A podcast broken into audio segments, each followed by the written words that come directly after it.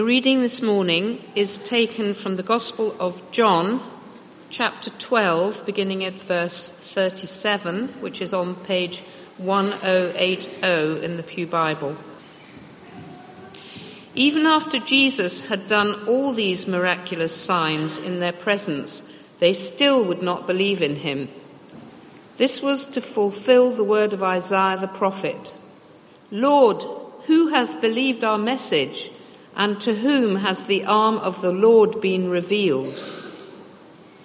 For this reason they could not believe, because, as Isaiah says elsewhere, he has blinded their eyes and deadened their hearts, so they can neither see with their eyes nor understand with their hearts, nor turn, and I would heal them. Isaiah said this because he saw Jesus' glory and spoke about him. Yet at the same time, many, even among the leaders, believed in him. But because of the Pharisees, they would not confess their faith for fear they would be put out of the synagogue, for they loved praise from men more than praise from God. Then Jesus cried out, When a man believes in me, he does not believe in me only, but in the one who sent me. When he looks at me, he sees the one who sent me. I have come into the world as a light, so that no one who believes in me should stay in darkness. As for the person who hears my words but does not keep them, I do not judge him. For I did not come to judge the world, but to save it. There is a judge for the one who rejects me and does not accept my words. That very word which I spoke will condemn him at the last day. For I did not speak of my own accord, but the Father who sent me commanded me what to say and how to say it. I know that his command leads to eternal life. So whatever I say is just what the Father has told me to say. This is the word of the Lord.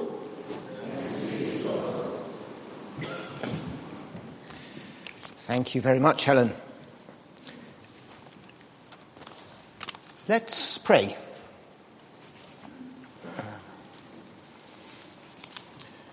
Father, we know that your word leads to eternal life, so please speak to us and change us. Amen.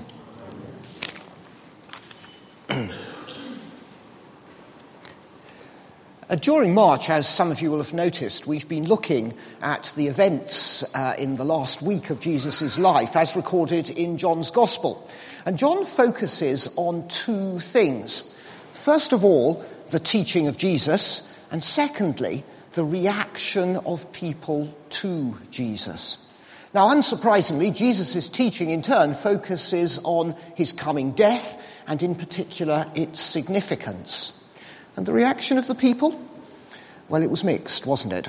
On the positive side, the raising from the dead of Lazarus had clearly created something of a sensation, and people were welcoming Jesus on account of that. We commemorate Palm Sunday today, and then people lined the roads and cheered and shouted, Hosanna, save. As was pointed out earlier, they thought that things were just about to change dramatically, the Romans overthrown, whatever. Uh, furthermore, as we learnt last week, uh, the uh, non Jews were also showing an interest in Jesus. Some Greeks wanted to come and see him. That's the positive side. And it was so dramatic that the Pharisees were able to say with pardonable exaggeration that the whole world has gone after Jesus. But then there's the negative side. The negative side was that the uh, religious leaders, had got even more hostile to him. They decided that what they'd regarded as a fairly passive approach wasn't yielding dividends, and they decided the time had come to kill him. Indeed, they suggested they should kill Lazarus as well. Perhaps even worse, the ordinary people had also been alienated by his talk of dying. What kind of Messiah was this? That wasn't what they were expecting and they indeed were rejecting his claims to be the Messiah. And it's that bifurcation of views about Jesus which is the subject of the passage we're looking at today. So can I suggest you have it in front of you? And I notice that some kind person has very carefully put the Bibles in prominent positions in the various benches. By the way, if you were that person, thank you. That's uh, very, very good. It's, it's on page 1080, John chapter 12, and we begin at verse 37. And while you're finding that, I'll point out the passage divides rather neatly into two sections.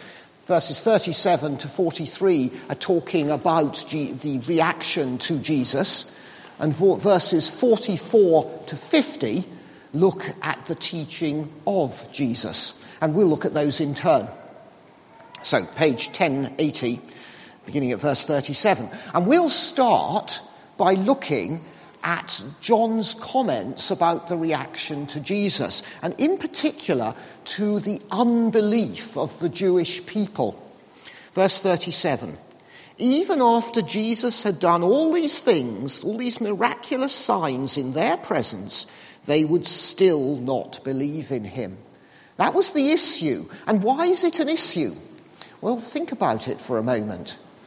If Jesus was the Messiah, wouldn't we have expected people to flock to him? In particular, wouldn't we have expected the Jewish nation to welcome him? Uh, they didn't. He was meant to be their Messiah. What was going on? Was he truly the Messiah? Or had God's purposes in some way failed? Uh, Paul the Apostle grapples with that problem in Romans chapters 9 through 11. John's grappling with the same thing here. And his answer, of course, is the same as Paul. So, what is that answer? Well, broadly, it's this Scripture prophesies that the Messiah would be rejected. So, nothing has gone wrong. God's plans are still being fulfilled.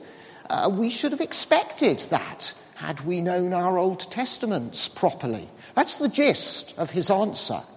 In detail, he starts by looking at Isaiah chapter 6, sorry, 53 actually, verse 38. This was to fulfill the words of Isaiah the prophet Lord, who has believed our message, and to, to whom has the arm of the Lord been revealed?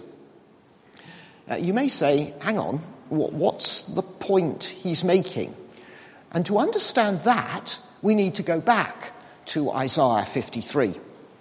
Incidentally, uh, in the margin, very often in the New Testament, the writers quote a single passage, a very short quote, one verse or so. And what they're doing is using it as a proxy for reminding people about the passage as a whole. And that's what's happening here. So it's always worth, when you see an Old Testament quote in the New Testament, to go back to that quote and read the context. This is Isaiah 53, starting at verse 1. Who has believed our message, and to whom has the arm of the Lord been revealed? He grew up before him like a tender shoot, and like a root out of dry ground. He had no beauty or majesty to attract us to him, nothing in his appearance that we should desire him. He was despised and rejected by men, a man of sorrows and familiar with suffering, like one whom men hide their faces. He was not, he was despised, and we esteemed him not. The New Testament writers consistently apply that prophecy to Jesus. It's part of Isaiah's great suffering servant of God prophecy. And they point out that it was referring to Jesus. And what's it saying there? Well, it says, Like one from whom men hide their faces, he was despised, and we esteemed him not. It's prophesying that Jesus would be rejected. And what John is saying here in chapter 12 is, yeah, that prophecy had to be fulfilled. So, uh, for the scripture to be fulfilled, Jesus had to be rejected. Uh, if it hadn't been fulfilled, Isaiah would have been a false prophet, wouldn't he? Or worse still, God would have turned out to have misled us. Now, I have had occasion to preach on themes similar to this, I think, six times in the last 15 years, because it comes up surprisingly frequently in the New Testament. And I know from reaction to the previous five occasions that people worry about this. Is, is this determinism? Do people have a free choice? What's going on here? Now, I don't have time to go into that in detail, obviously, but I will make three brief points about it. And yes, before someone tells me afterwards, I have made these points before. The, the, the three points are these. First of all, if God is truthful and consistent, then biblical predictive pos- prophecy must necessarily be fulfilled. If something is prophesied, it must come to pass. Unless, that is, we believe that biblical prophecy merely represents God's best guess as to what's going to happen in the future.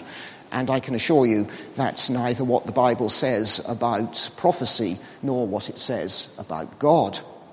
So, point one we believe in predictive prophecy, it must be fulfilled. And if it prophesied that Jesus would be rejected, then he was going to be rejected. Point two. Notwithstanding the views of a few modern uh, theologians, God is outside time. In other words, the past, the present, and the future are just in his eyes, simply all parts of his creation. It's no more difficult to talk about the future than it is to talk about the past or the present. However, point three, the Bible never denies human responsibility or the reality of human decisions. Indeed, it presupposes it. We'll find that later on in this chapter. It presupposes that we have responsibility for our actions, and indeed, in many places, asserts that expressly. When we or, anyone else uh, does thing, do things that are wrong, and in particular reject Jesus, we are responsible for that. So you see, the Bible sees God's sovereignty and human responsibility as being entirely compatible. If I could really get my mind round what it is like for God to be outside time, then I'd be able to explain the detail of all of that. The problem is, I can't get my mind round what it means for God to be outside of time. Well, I can get my mind around the concept, but quite the detail is a bit mind blowing. And as a result, I can't explain the detail. But the Bible does give us, in very clear terms, the broad outline of it. And it is that God is sovereign, but we are responsible for what we are doing. However, John goes on to say something even more striking. Verse 39. For this reason, they could not believe, because as Isaiah says elsewhere, he has blinded their eyes and deadened their hearts, so that they can neither see with their eyes, nor understand with their hearts, nor turn, and I would heal them. That comes from Isaiah chapter 6. And it is quoted no fewer than six times in the New Testament by five different authors. That may be why I find myself speaking on this subject so often over a, over a period. Isaiah 6 is the passage which contains Isaiah's great vision of God. I saw the Lord, and he was high and lifted up, and his train filled the temple. And Isaiah is purified and then accepts the call of God. And God tells him what his message is going to be. And a mighty strange message it is. The Lord said, Go and tell this people, be ever hearing but never understanding, be ever seeing but never perceiving. Make the heart of the, this people calloused. Make their eyes dull and close their eyes. Otherwise, they might see with their eyes, hear with their ears, understand with their hearts, and turn and be healed. Wow. It's not exactly an encouraging message to give a prophet, is it? Right at the start of his ministry. To be clear, the Lord was not saying, Go and make your message obscure so that no one would understand it. Go and take a look at Isaiah. It's some of the clearest prophecies of salvation in the whole of the Old Testament. Now, I wasn't saying that.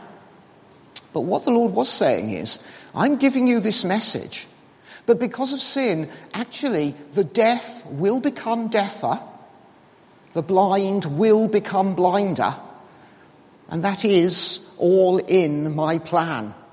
And that is why John, here in chapter 12, could talk about that on the basis that it's actually the action of God. Now, again, I can imagine some of you saying, Whoa, just a minute.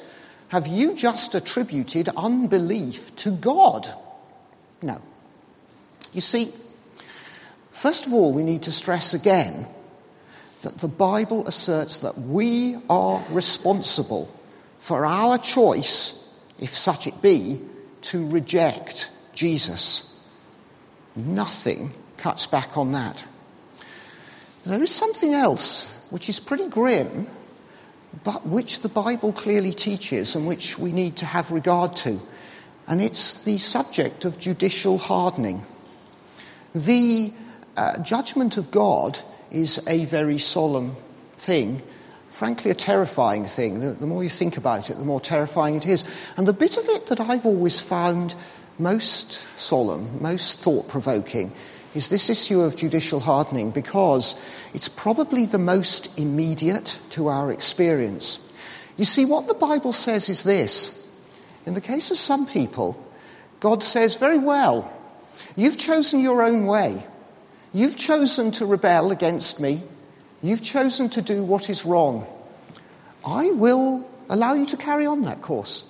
I will give you over to the course that you yourself have chosen. You can have what you want and all its implications, including being on that downward spiral of sin leading to sin and the hardening of your own heart. Now, that is pretty grim. It is pretty thought provoking. But the Bible talks about it on a number of occasions. And I do suggest that you take a look at the second half of Romans chapter 1 sometime later today. It's the clearest short example of it. I could give you many other big examples, but, but it's a clear short example. And three times in that passage, Paul says, people were rebelling against God and sinning, so God gave them over to do more of it. And that's what's being talked about here. I do recommend you look at that later. However, for now, let's just go back to the big point that John is making. John is saying we shouldn't be surprised by the unbelief that was being encountered by Jesus, because what was happening was exactly the same as was happening in Isaiah's day. And just as it didn't defeat God's plans then, so it was all in accordance with the plan in Jesus' day. But of course, there was another side to the story as well. John tells us that yet at the same time, uh, many, even among the leaders, believed in him. Go back to Isaiah. Uh, towards the end of the book of Isaiah, uh, Isaiah 63 and 64, Isaiah prays an anguished prayer about all of this. He actually, again, talks about judicial hardening in that prayer. And he says, But Lord, will you please return? Will you please come down to earth in salvation? And there in that part of Isaiah, and indeed in other parts of Isaiah, we receive the Lord's promise that he will do exactly that. And what John recognized is that in Jesus, God was fulfilling those promises. Now, the, the, faith of some people was clearly pretty weak, and they hadn't quite got hold of what following Jesus meant. But those promises in Isaiah, they promise that a remnant will have faith in Jesus. And John was seeing the fulfillment of that uh, in what was happening. And that, of course, brings us on to the second bit of this passage Jesus' teaching.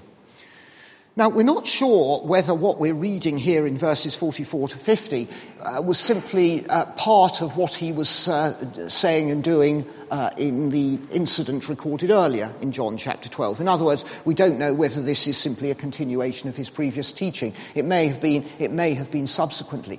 It doesn't really matter. What really matters is to get hold of the fact that this was Jesus' final public utterance after this, he retired with his disciples. He went to the upper room. He went to the Garden of Gethsemane. He was arrested, tried, and executed. These were his final words of public ministry. And perhaps not surprisingly, he doesn't say anything new in them. What we read here is in the rest of his ministry. He'd been saying similar things for several years. But what he does is emphasize certain key points. We're told that he cried out. This was no private discourse. He was crying out, he was presenting a challenge to the people of Jerusalem. It was as if he'd been with them for some years and he said, Right, here is my final challenge to you. And what was that? Verse 44. Then Jesus cried out, When a man believes in me, he does not believe in me only, but in the one who sent me. He who receives me receives the one who sent me, he'd said on one occasion. He who welcomes me welcomes the one who sent me, he'd said on another. He who, uh, he who believes in me believes in God the Father who sent me. Now, if we uh, had only that, that expression, then we might think he was simply saying he was some kind of super ambassador of God. But of course, he says more. Verse 45 When he looks at me, he sees the one who sent me. When we look at Jesus, we see God the Father. Paul says, In Christ, all the fullness of the deity lives in bodily form. Colossians 2 9. The writer of the letter to the Hebrews says, The Son is the radiance of God's glory and the exact representation of his being. When we look at Jesus, we see God because Jesus is God. That's what he was saying. And if we believe in Jesus, uh, if we accept him, trust in him, follow him as he had called on his people to do, what then? Well, verse 46 I have come into the world as a light, so that no one who believes in me should stay in darkness. That verse contains the center of Jesus' description of his mission on earth. It is the center of why he came to earth. I have come into the world as a light, so that no one who believes in me should stay in darkness. I'm the light of the world, said Jesus. And what's probably the best known verse in the New Testament? For God so loved the world that he sent his one and only Son, that whoever believes in him shall not perish, but have eternal life. Note that word, whoever. Whoever believes in him.